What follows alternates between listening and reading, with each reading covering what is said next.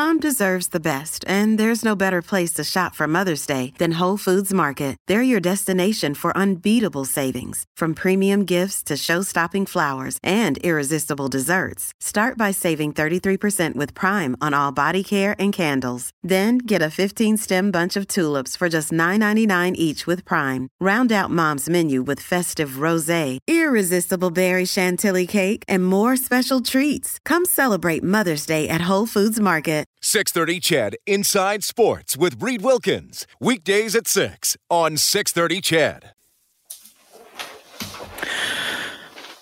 Okay, appreciate you tuning in tonight.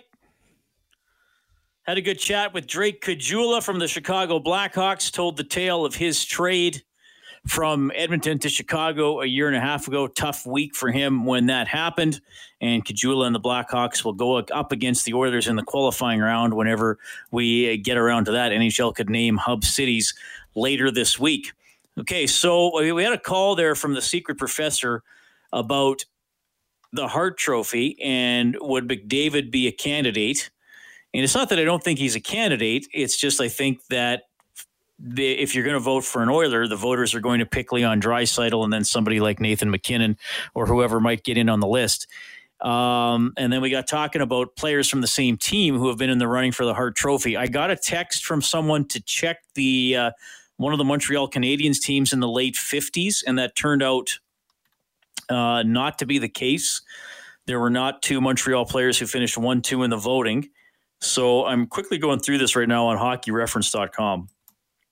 So let me get to. Okay, so here here's the deal. Total hockey trivia time. In 1970-71, members of the Boston Bruins finished 1-2 in Hart Trophy voting. Kellen, I know neither of us were born at the time, mm-hmm. and I have the advantage of already knowing the answer. Can you think off the top of your head who those would have been? Uh, I'm going to go with, uh, well, Bobby Orr for one. Bobby Orr won the Hart Trophy. Yep. There you go. And, uh, man, uh, Phil Esposito? Yeah, you got it. Hey, Phil Esposito. I almost said Johnny Bucyk, Mark, but Mark just texted that in just as, just as you Mark, quick to the phone. You have them in the wrong order, Mark. You put Esposito's name first. You win nothing. we have we have no prizes anyway. Well, we could send Mark one of those life size posters of me. Do we still have any of those? Send Mark one of those posters. Sure. We'll di- disinfect it. We'll cur- we'll have curbside pickup for Mark. we'll just we'll just have the the poster rolled up in a in like a bucket of bleach. There must be an old bucket or small tub that is lying around in Halsey's office. We'll just put a uh, bleach solution in it and put the poster in there and Mark can just drive. But Mark, you won't even have to stop. You can just hang you can just open your door and hang out the your door like you kind of mm-hmm. do when you're in a golf cart and you just bend out to scoop bend over to scoop up your ball. That's what we'll have with the the life-size poster of Reed Wilkins. Reed, I think anyway. there I think there is an old tub in Halsey's office. I think it's one of those old all sport first quencher tubs from the 94 CFL expansion. He's probably currently bathing in it. hey, I was using that. Anyway, what? Oh yeah, we're doing a sports show. Um, 87 88. Two of the top three finalists for the Hart Trophy were from the Edmonton Oilers. Mario Lemieux won the Hart. Fuhr was second in voting. Gretzky was third. So that's the best ever two Oilers have done in the same season. Obviously, Gretzky won it numerous times. And in 2000, 2001, Two of the three finalists were from the Pittsburgh Penguins. Joe Sakic won the Hart Trophy with the Quebec Nordiques, or as we knew them at the time, the Colorado Avalanche. And Lemieux was second in voting, and Jagr was third. So there's your sports trivia you can take to work or impress your family members with tonight or in the near future. So I don't think McDavid's going to finish in the top three this year. I think Draisaitl has a very good chance to win it. It's it's funny. It well, it's actually not funny. Quite frankly, it's kind of sad. It's not ha ha funny. Let me put it that way. We had the who are those guys, Kellen? We talked about during the year, and I actually invited them to come on the show. But there are these two guys who do some kind of analytics blog in I can't remember if they're in Minneapolis, St. Paul, or one of the other illustrious cities in the yeah, state, state right. of Minnesota. Uh, oh, here it is. Jay sent it in. It was 54 55. Ah, there we go. Ted Kennedy and Harry Lumley. Jay Bueller also gets a poster. The Leafs, right? But here's the catch, Jay. Yours isn't going to be disinfected. So, Ted Kennedy, thank you. Okay, so the, the, I started, Jay, I started the year after this. I don't acknowledge anything before 1956. No, I'm joking. Um, the Hart Memorial Trophy, Ted Kennedy uh, had 86 votes. Harry Lumley had 61 votes. They finished 1 2 in voting. And then the rest of the top five was Richard, Beliveau, and Harvey from the Montreal Canadiens. So two, well, there were only six teams in the league at the time, but two teams had the top five players in Hart Trophy voting. So, okay, so there we go since 54 55 i suppose we could keep going back and checking earlier. I'm not going to do it right now while I'm, while I'm on air but i'm assuming jay is doing it so he can win another poster or something else from brian hall's office. Orr and esposito were 1-2 in 70 71 Fuhr and gretzky were 2-3 in 87 88 and mario and jagr were 2-3 in 2000 2001 i do not anticipate mcdavid and draisaitl both being in the top three this year.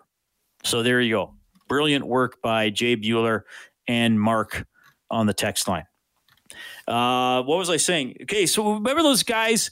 We asked them to come on the show, Kellen. Mm-hmm. They, I think they were called Evolving Wild, and they, they did all this yeah. analytical stuff. And they had Leon Draisaitl something like twentieth in Hart Trophy voting and I see discussion on Twitter, which, by the way, is actually one of the worst places in the universe to have an actual discussion. So I use that term loosely. Mm-hmm. But I see so many people trying to discredit Draisaitl's season. And I feel that the analytics stuff in hockey is interesting and important, and perhaps a way to use very minute details, to use minutia, as the scientists would say, to separate players, which is fine. But I got to tell you something. In hockey, goals and points are really important. So fine, maybe Draisaitl's plus minus is uh, not as good as you would like it to be, but power play points count. Like their goals too. A power play goal is worth one, just like every other goal. And it's like, well, Dries, you know, Bergeron kills penalties. Draisaitl doesn't. Well, but it's how valuable you were to your team. And sometimes Draisaitl was needed to go out there and kill a penalty especially when the Oilers were two men short. And I'm not d- discrediting what other great players have done. Um, but anyway, that's I'm starting to get tired, Kellen. I'm not used to going over an hour. I need some water. Gotta get your wind back. I need somebody said Gatorade. Or all sport. Mark Laurie on the text line. Send Gatorade when you come for the curbside pickup, I'm not even at the station. That doesn't even help me dropping off Gatorade at the station. All right, Jay Bueller is going to work. He's actually sending me screen caps from hockeyreference.com. 1945 NHL awards voting. 1 2 in the Hart from the Montreal Canadiens, Elmer Lach and Maurice Richard. And in 40 41 from the Boston Bruins, Bill Cowley and Dit Clapper. Great name. We're uh, one, two. Syl Apps was third. Sid Howe was fourth, and uh, Bryan Hextall was fifth that year. I don't know how far back. Well, I assume Jay's going to look at every season now. He must be back to the origins origins of the uh, Hart Trophy by this point. Great work, Jay. Thanks for keeping the show going. Uh, and Jay says that is all from before 55 56. So, Jay Bueller, you have done a great job helping to produce content, free content, because we're not paying you uh, for Inside Sports tonight. Dave texts in. He goes, uh, "Hey Reed, I heard that no NHL team would be allowed to play in their home city for the playoffs. So if Edmonton becomes a hub, does that mean the Oilers would have to play in the other hub city?" No fans anyway, but I'm just curious. Yes, that is a likely scenario now, here's the catch to that, Dave.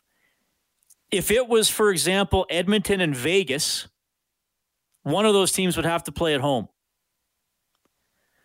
If it was Edmonton and Vancouver, one of those teams would have to play at home because they're both in the Eastern Conference or they're both in the Western Conference.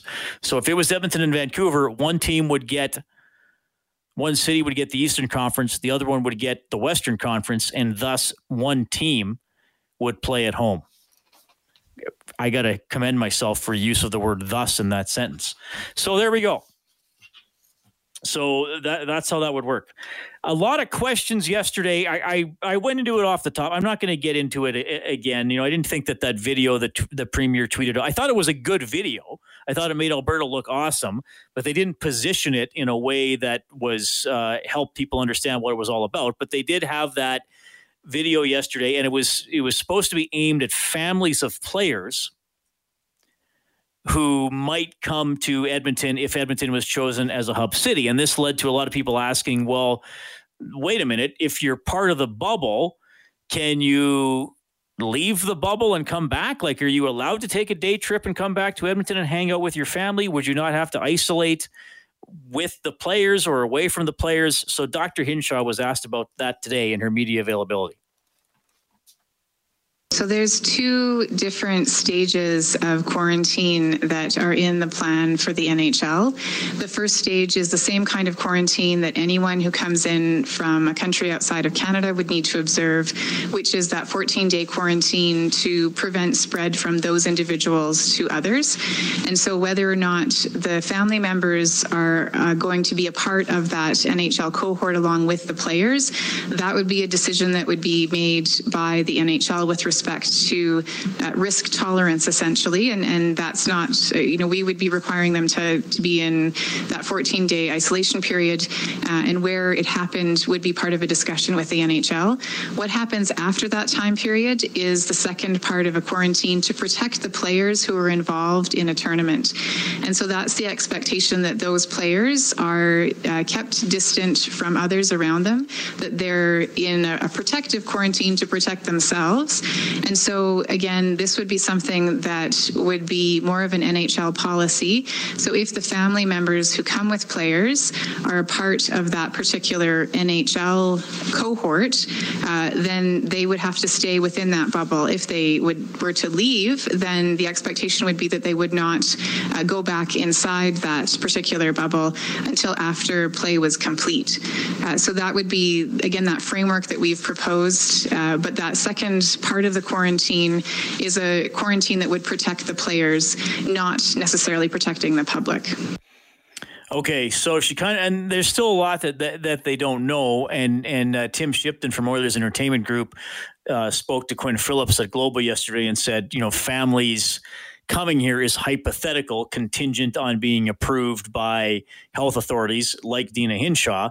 And as she said there, if if you left the bubble, there's a chance you wouldn't get back into the bubble. So that's another thing to consider. And we, we don't know if Edmonton's going to be a hub. It's on a short list. We might find out later this week. Another day is here and you're ready for it. What to wear? Check. Breakfast, lunch, and dinner? Check. Planning for what's next and how to save for it? That's where Bank of America can help. For your financial to-dos, Bank of America has experts ready to help get you closer to your goals. Get started at one of our local financial centers or 24-7 in our mobile banking app. Find a location near you at bankofamerica.com slash talk to us. What would you like the power to do? Mobile banking requires downloading the app and is only available for select devices. Message and data rates may apply. Bank of America and a member FDIC. 780-496-0063 to call or text. We'll call timeout and be back.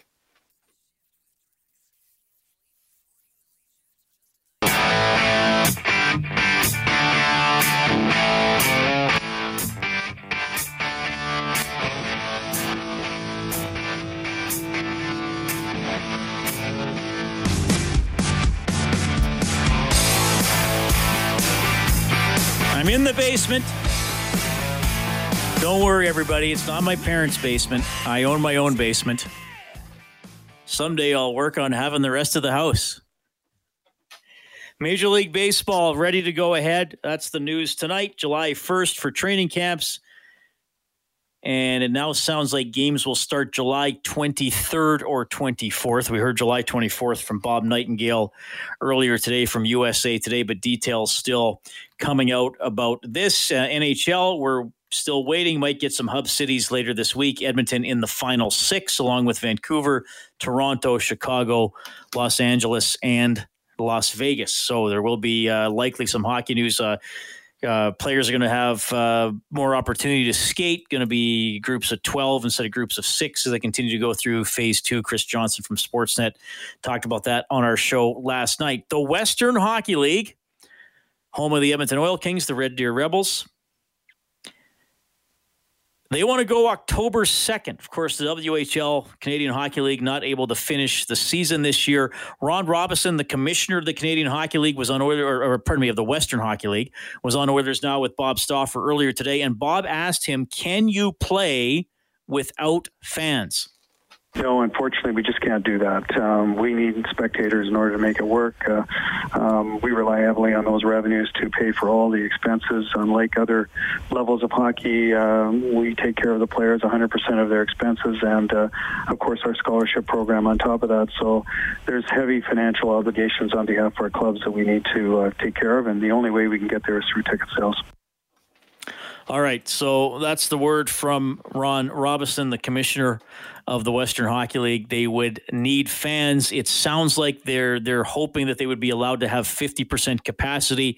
They have to worry about the four western provinces, state of Washington, the state of Oregon, so they'd have to have clearing from all those jurisdictions. I, I, don't think they expect sellouts, and let's face it, a lot of teams don't sell out in the Western Hockey League. But I think if they, he mentioned to Bob, if they can get to sixty percent capacity, that uh, they would probably be okay with that. You can get that whole interview on Bob's page on 630ched.com. Uh, interesting text here. I got to find it again. Uh, where are we? Oh, Don. Don wrote in. Th- thanks for this, Don. He says, Reed, happy to have you back for two hours. Thanks, Don. Happy to be back on for two hours. He says, Major League Baseball had attendance of just over 68 million in 2019. Maybe not as dead as some of your listeners think. That is from Don, 780-496-0063.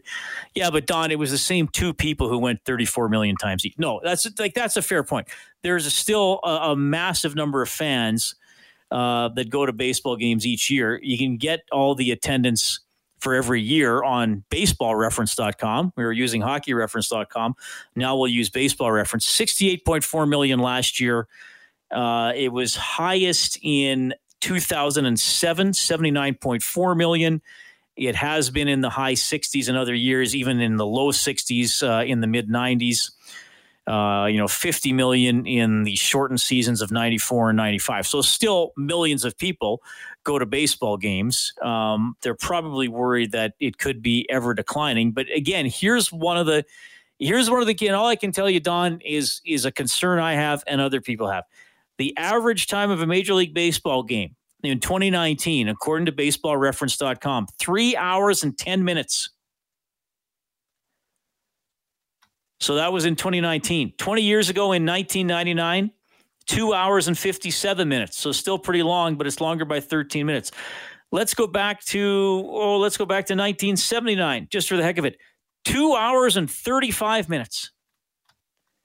Two hours and 35 minutes for a baseball game in 1979. That's about what an NHL game takes now, unless there's overtime. And obviously, in the playoffs, there could be a lot of overtime. So I I do believe that is a problem to ask somebody to commit to that time on television or in person. Now NFL games take a long time. Uh, I get it. I think the NFL is a more compelling product, and let's be honest, a, a, lot of people will lean towards watching maybe just the second half of an NFL game and getting what is often a pretty good finish. They have a lot of close and relatively high scoring games in the NFL. So, but fair point by Don. Baseball attendance still a ton of people. Marty, I found out the uh, backup quarterback for the Calgary Stampeders. His name is Montel Cozart. He's 24 years of age. He's going to turn 25 on August 11th. Played football for the Kansas Jayhawks and the Boise State Broncos. He went to high school in Overland Park, Kansas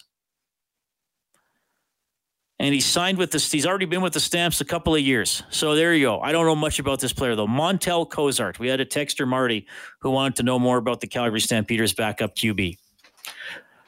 The future of Canada West and U Sports with Evan Daum when we get back.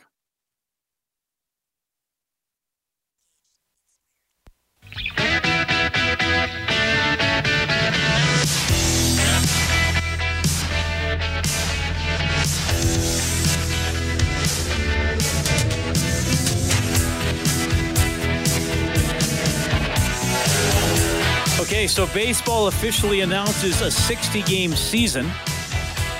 And At about the same time that's breaking, the Denver Post reports that Charlie Blackmon and two other members of the Colorado Rockies have tested positive for coronavirus following workouts at Coors Field. Several Rockies have been working out at Coors Field this month. Just reading from the article here, which I can't read because now a paywall has blocked me. Send 99 cents so I can get the first month, everybody. Anyway, that's the nuts and bolts of the story. Baseball's back July 23rd or 24th start for a 60 game season. July 1st for training camps, and three members of the Colorado Rockies have reportedly tested positive for coronavirus. So we will keep an eye on that story. We've been keeping an eye on this story really for the last few months. I mean, uh, University of Lethbridge pulled out of hockey, then Canada West facing coronavirus obstacles and they canceled the first half of the season, basically the fall semester. So football's gone. Uh, it cut out half seasons for sports like hockey, volleyball, and basketball. And then last week, the U of A pulled the plug on the entire season, and they uh, they have cited budget cuts from the UCP as a big part of that. However, the other Alberta schools, it appear, are going to go ahead. So we want to talk about this a little more and have some discussion with Evan Daum, Communications and Marketing from the Canada West Conference. Evan, thanks for coming on the show tonight. How are you doing? I'm doing all right, Reed. How are you? Well, I'm doing okay. I know for people like you, it's a challenging time because you're only writing press releases with news that people do not want to hear. Uh, how sort of uh, I don't know if depressing is the right word, but it's certainly a challenging time for anybody connected to university sports.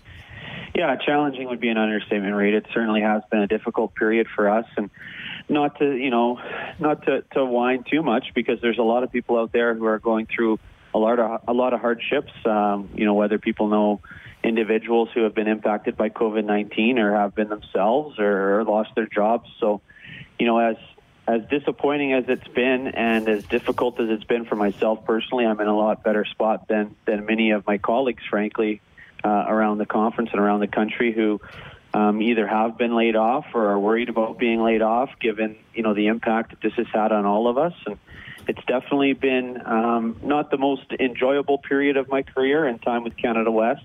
Uh, but it, it's important work nonetheless to, to communicate with people and make sure they understand what's going on and why it's happening. So that was a big one last week when the U of A said we're not just we're just simply not going to play. And and I know there are a lot of schools in Canada West, especially in sports like basketball. I think they're up to 17 or 18. Um, but to me, the the sort of pillars of Canada West, and you can correct me if I'm wrong, have been Alberta, Calgary, UBC, and Saskatchewan. That that's my view of it anyway. So when one of those four schools says we're not even going to do the second half of the season, and we're not specifically going to do hockey, which is the marquee program here in Edmonton and at, and at the U of A. Like that was that was pretty surprising. I mean, how does that at the conference level does that have to be discussed? Can the U of A do that unilaterally? Are they automatically welcome back into the next season? Give us some of the nuts and bolts. Yeah, so obviously the news was was disheartening and, and surprising to a certain extent. Obviously, we were aware of the budget constraints at the University of Alberta uh, long before they made the decision to pull out of those sports uh, for the 2021 season. So uh, it wasn't an entirely shocking announcement, but you know, even even though you think it might be a possibility, just it, it coming to fruition and becoming official obviously strikes you, and it certainly did uh, within the conference as well as the general public. And with respect to sort of the nuts and bolts of it, Reed, we've altered our policies to allow for schools to basically sit out a season without being penalized by the conference. So they can sit out a year and come back uh, the following season, so the 21 22 season. Um, previously, our policies would not have allowed for that. They would have had to sit, uh, sat out two consecutive seasons um, in order to become eligible to return to play. So there's been some leniency granted there given the COVID 19 situation and the variety of uh, financial impacts that it's brought. Mount Royal and the University of Calgary have said that they are going to go ahead with their seasons, the, the ones that will start in January. So that includes hockey. They are in Alberta. The, the U of A has cited UCP budget cuts and, and the combination of COVID as a big reason why they aren't proceeding. So, how come other Alberta schools are proceeding? Are they not subject to the same sort of budget cut challenges? Yeah, there certainly has been uh, significant cuts to post-secondary institutions across the province of Alberta by the current provincial government. I don't, I don't think that's really up for debate. Uh, with respect to how it's impacted athletic departments across the province, that's varied depending on how they operate their their uh, you know their athletics departments, depending on their funding models, how much they depend on the the core. Uh, sort of operating budget from central administration, um, their different fundraising mechanisms, um, there's no there's no sort of one answer Reed to how our athletic programs are funded across Canada West, let alone the country. So there's a variety of different models. Um, athletics has sort of different stature or priority status within different institutions as to how their central administration views them and how they fund them. Um, so there's there's really no direct, clear uh, easy answer for me to give you other than our funding models uh, vary widely between institutions within pro, uh, provinces, but obviously across provinces and across the country. But then does that not beg the question or the observation that if some schools can survive these budget cuts, are there are there not better funding models than other or, or recommended funding models if Canada West could ever step in and do something like that? Yeah, I mean, it's totally up to the institution and, and to the member how they want to fund their operations, Reed. Um, with respect to, you know, the, the different ways to do that, you know, you have funding models across the country where you have something like Laval's football program, which is basically at an arm's reach of the athletics department, and, and it's, it's, it's basically a private entity that runs it as it sees fit. Um, and then you have other, other programs within institutions. And that's the one point I guess I should make too is the funding models for programs within institutions varies widely as well, depending on depending on the sport, depending on the expenses associated with it, uh, depending on the history of those sports. So it, it's not an easy answer. It's not a clean answer. Um, you know, and the realities for the, our programs and for our members who run those programs are entirely different um, from one to another and, and, differ significantly from one season to the next as well. I guess the one thing I will say that, that has impacted um, almost every single program across the country, depending on uh, their institutions' uh, sort of stand on the matter, has been the athletics and recreation fees, which are charged to students when they're on campus in classes. Uh, I certainly paid them when I was going to school. You get access to our events through that. You get access to the gym, you get access to different recreational programs. And if you're doing everything virtually this fall, which, uh, you know, the majority of our classes are going to be a hybrid model, but the majority of undergrad students will not be on, cl- on campus, that significantly impacts it. There's so many layers to this cake. It, it's not easy to say it's it, it's it's one thing or it's another thing. It, it's it's everything, um, and that that really is where we're at with with funding of you know university uh, university athletics in the country. Evan Daum, Communications and Marketing with Canada West, joining us tonight, talking about the reduced schedule for the upcoming Canada West season, and in the case of the uh, U of A, no schedule. Why they will go ahead. What are they going ahead in? Is it wrestling and swimming and something else? But yeah, no, none of the championship sports, so wrestling, track and field, and swimming, and obviously whether or not those are staged are still to be determined. But if they are staged, they've they've indicated that they will be participating. Okay, so what's the what's ahead here for Canada West? I mean, I, I know Mount Royal and, and, Calgary have said they're going to go ahead. I, I, would think the same for MacEwan, which plays in a few sports. But are, is there still concern another Alberta school or you know a UBC, Saskatchewan, Regina, whoever could say, wait a minute, this might not work, there, there are too many concerns about athletes being together, fans congregating to watch games? Are you still kind of playing the waiting game with decisions by other schools? Yeah, the possibility still exists that other schools will decide not to participate in Canada West competition this year, even if there is uh, sport being played. Um, they've got a couple of weeks left to make that determination.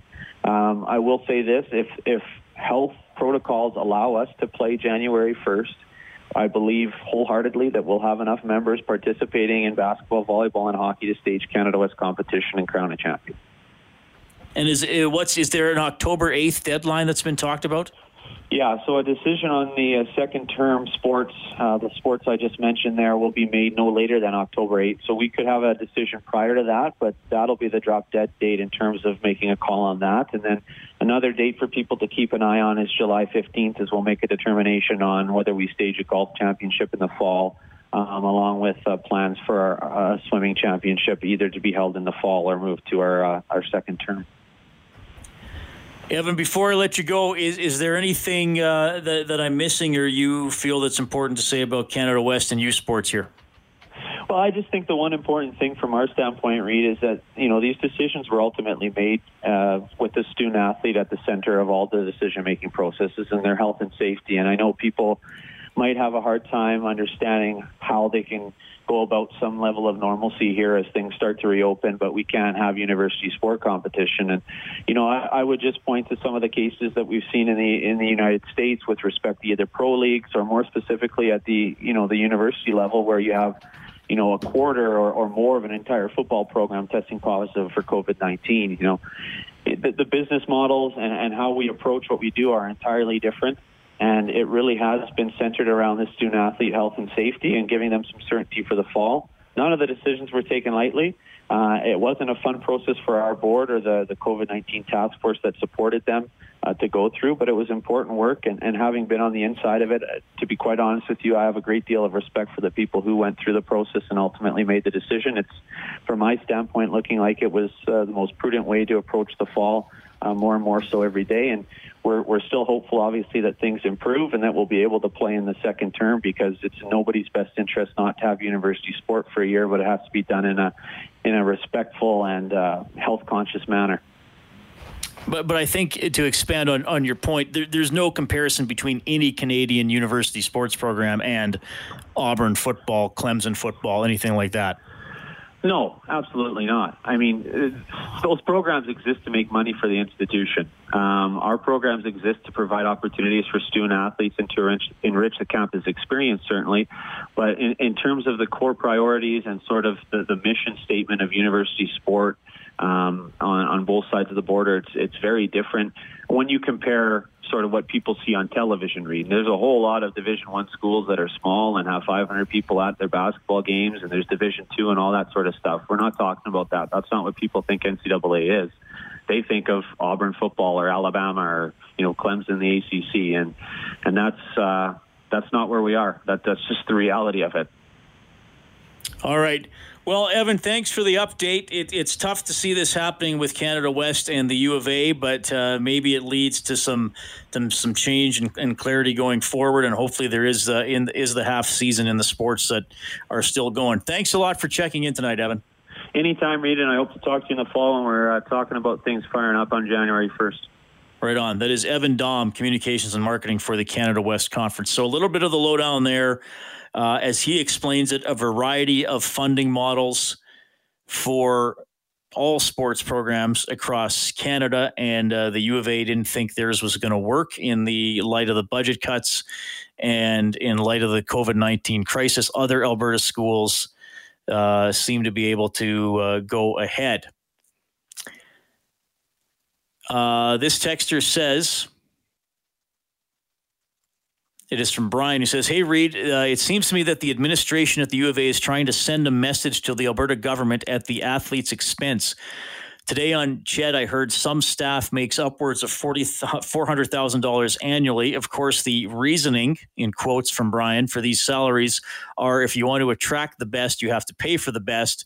Brian adds the U of A isn't even in the top 50 universities in the world, so maybe the students need to take a look at what they are paying for and what they are receiving. That is from Brian. Brian, I'm not sure what show that was on, so I can't verify that number uh, myself. I'm sure there are some, uh, you know, well-paid professors and, and, administrators at the University of Alberta. I can't verify uh, that number. Uh, you know, maybe the U of A does need to look at some things and think, okay, if this happens again, how could we survive it? Because I- hey, it's Ryan Reynolds, and I'm here with Keith, co-star of my upcoming film. If only in theaters May 17th. Do you want to tell people the big news? All right, I'll do it. Sign up now and you'll get unlimited for $15 a month in six months of Paramount Plus Essential Plan on us. Mintmobile.com slash switch. Upfront payment of $45 equivalent to $15 per month. Unlimited over 40 gigabytes per month. Face lower speeds. Videos at 480p. Active Mint customers by 531.24 get six months of Paramount Plus Essential Plan. Auto renews after six months. Offer ends May 31st, 2024. Separate Paramount Plus registration required. Terms and conditions apply if rated PG. I think that's going to be a key going forward. 780-496-0063 to call or text. We're back after the break.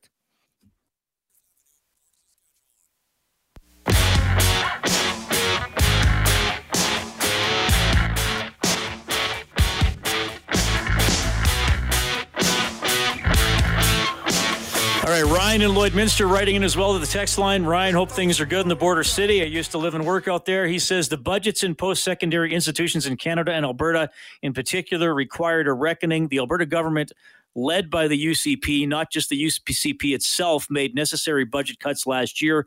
COVID has made that more real but it should be no more different than the cuts being made by businesses large and small. Nobody likes to cut jobs or salaries, but things have to be done to align with the new slash current reality. That is from uh, Ryan. 780-496-0063. Appreciate the uh, thoughtful text on this topic. Um, look, if if not for the cuts and for COVID, the U of A is playing, and uh, Canada West is playing. Certainly, if not for COVID, so I do think we have to recognize that. Um, but sure, Ryan, does this mean that the U of A and other schools likely have to face some realities and perhaps make some adjustments? I think you make a fair point. Appreciate your thoughts on that. On the phone line, 780-496-0063. Richard calling in. Hello, Richard. Good day, sir. Hi. My opinion of the NHL season is this. I am old enough to remember George Armstrong in 1967 picking up the Stanley Cup at center ice and doing their celebration with it. I think that the NHL should take the high road and not complete the season. Uh, how important is it to society to have it? Is it driven by the almighty dollar? I think it is. I think that they should take the high road and say we want to protect our players and their family members and we will resume a season in October or whenever it starts in the fall. I think they, you know, they, they did it before in 1919 or ever when the influ- influenza went, and history says there was no Stanley Cup awarded that year. I think they should do the same this year. Uh, well, yeah, I'm going to tell you something, Richard. Like, uh, stay on the line. You're, you're not the first fan to tell me this, and you're not the first person I, have seen post something similar on, on social media. I was actually really surprised a few days ago.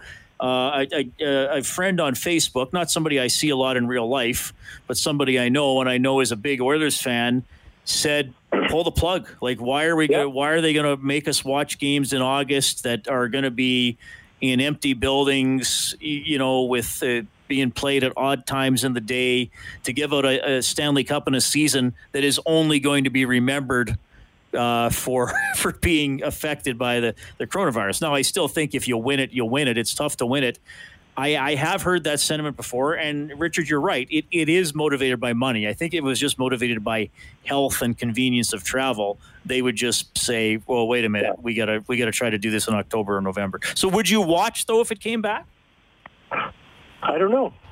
I, I, I really don't know. Now, the, the other question I have, my phone's going to die right away. The other question I have is, what are they going to do with free agency? It starts on July 1st of, those, of the 16 teams that get into the tournament. What are they going to do with their free agents? Well, the, the free agency will be whenever the off season is. They'll come up with a date in September or October, probably okay. October. Yeah. Okay. And the draft lottery is this Friday, but then yep. the draft is in the off season because the draft was supposed to be this weekend. I was supposed to be going to Montreal this week. Oh, the sacrifices we make for our health. I know. I would have ate so many of those sandwiches. Hey, thanks for listening, man. Thanks for uh, taking us back through your hockey fandom. Appreciate it. That's Richard, 780-496-0063. Yeah, good call. I don't know. Like it's if you've been listening to me, I, I like I, I feel like I can't just come on here and be and be like gung ho, like I cover hockey, so let's just play hockey no matter what, not worry about it. That's not my personality. I'd like to see the Stanley Cup presented. It's it's like you're you're reading a book, and specifically on the Oilers, you're reading a pretty interesting book this year after many uninteresting books, and and you want to know how it's going to end and what the the uh, the crises are going to be, and the conflicts and the challenges, and ultimately the resolution. I still would like to see that. I, I just hope the NHL can put everybody in the bubble, keep everybody in the bubble, keep all the players healthy, and finish the season that way. Somebody earlier texted in some very valid concerns. How is baseball going to pull this off? And uh, Bob Nightingale, who was on the show earlier tonight from USA Today, uh, MLB has the right to relocate teams during the regular season to neutral sites for health and safety reasons, so that team could play half of the 60 game season in its in its own stadium. And then if the COVID numbers are bad in that city, they got to go play somewhere else. So it's going to be a schmozzle, to use a popular term, when it comes to a lot of sports getting going. We'll keep you informed here. We'll have some fun along the way as well. Six o'clock, we're back tomorrow. Thanks to Dave Campbell, the producer of Inside Sports, Kellen Kennedy, the studio producer. Thank you for listening. My name's Reed. Take care.